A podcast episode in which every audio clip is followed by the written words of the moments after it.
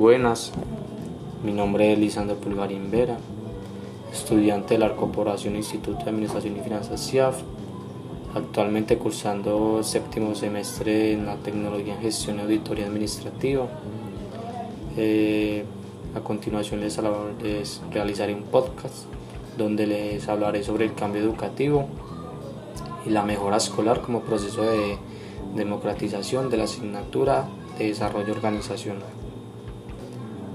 Como resultado de la teoría, se propone estrategias eficaces para provocar cambios en este sentido, favorecer una cultura colaborativa y participar de una visión común, luchar contra la exclusión social y educativa y valorar la diversidad humana, definir un conjunto de valores democráticos, facilitar las condiciones para la participación de la comunidad, fomentar la investigación y acción participativa, el empoderamiento y la autodeterminación, desarrollar procesos autoformativos y proyectos educativos compartidos con el territorio.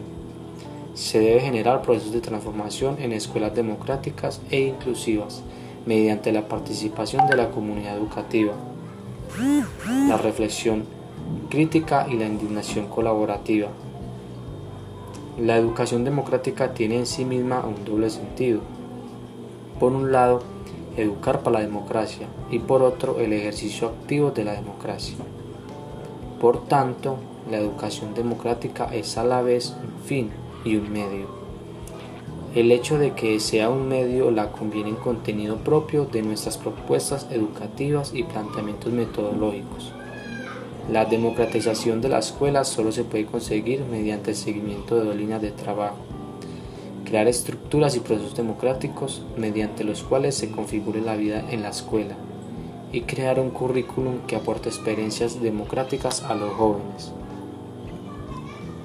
La escuela, como cualquier organización social, tiene dos componentes básicos que la definen y que vienen determinados por su parte formal estructura organizativa e informar la vida de las estructuras, la vida de las aulas y del centro. En este sentido, es el conjunto de elementos formales e informales los que caracterizan a una organización como ecosistema y a las relaciones que ésta mantiene con su entorno. Si nos aproximamos al análisis de la realidad social desde la teoría sociológica y contemporánea y en particular de los planteamientos de la teoría de la acción comunicativa, podemos conceptuar la sociedad como sistema y como mundo de la vida. En primer lugar, como sistema, la sociedad integra la parte formal o estructural, es decir, las instituciones, su forma de organizarse y los procedimientos de participación en las mismas. Y en segundo lugar, como un mundo de la vida, recoge todo el flujo de las relaciones vitales y comunicativas entre sus miembros. Muchas gracias por la atención prestada.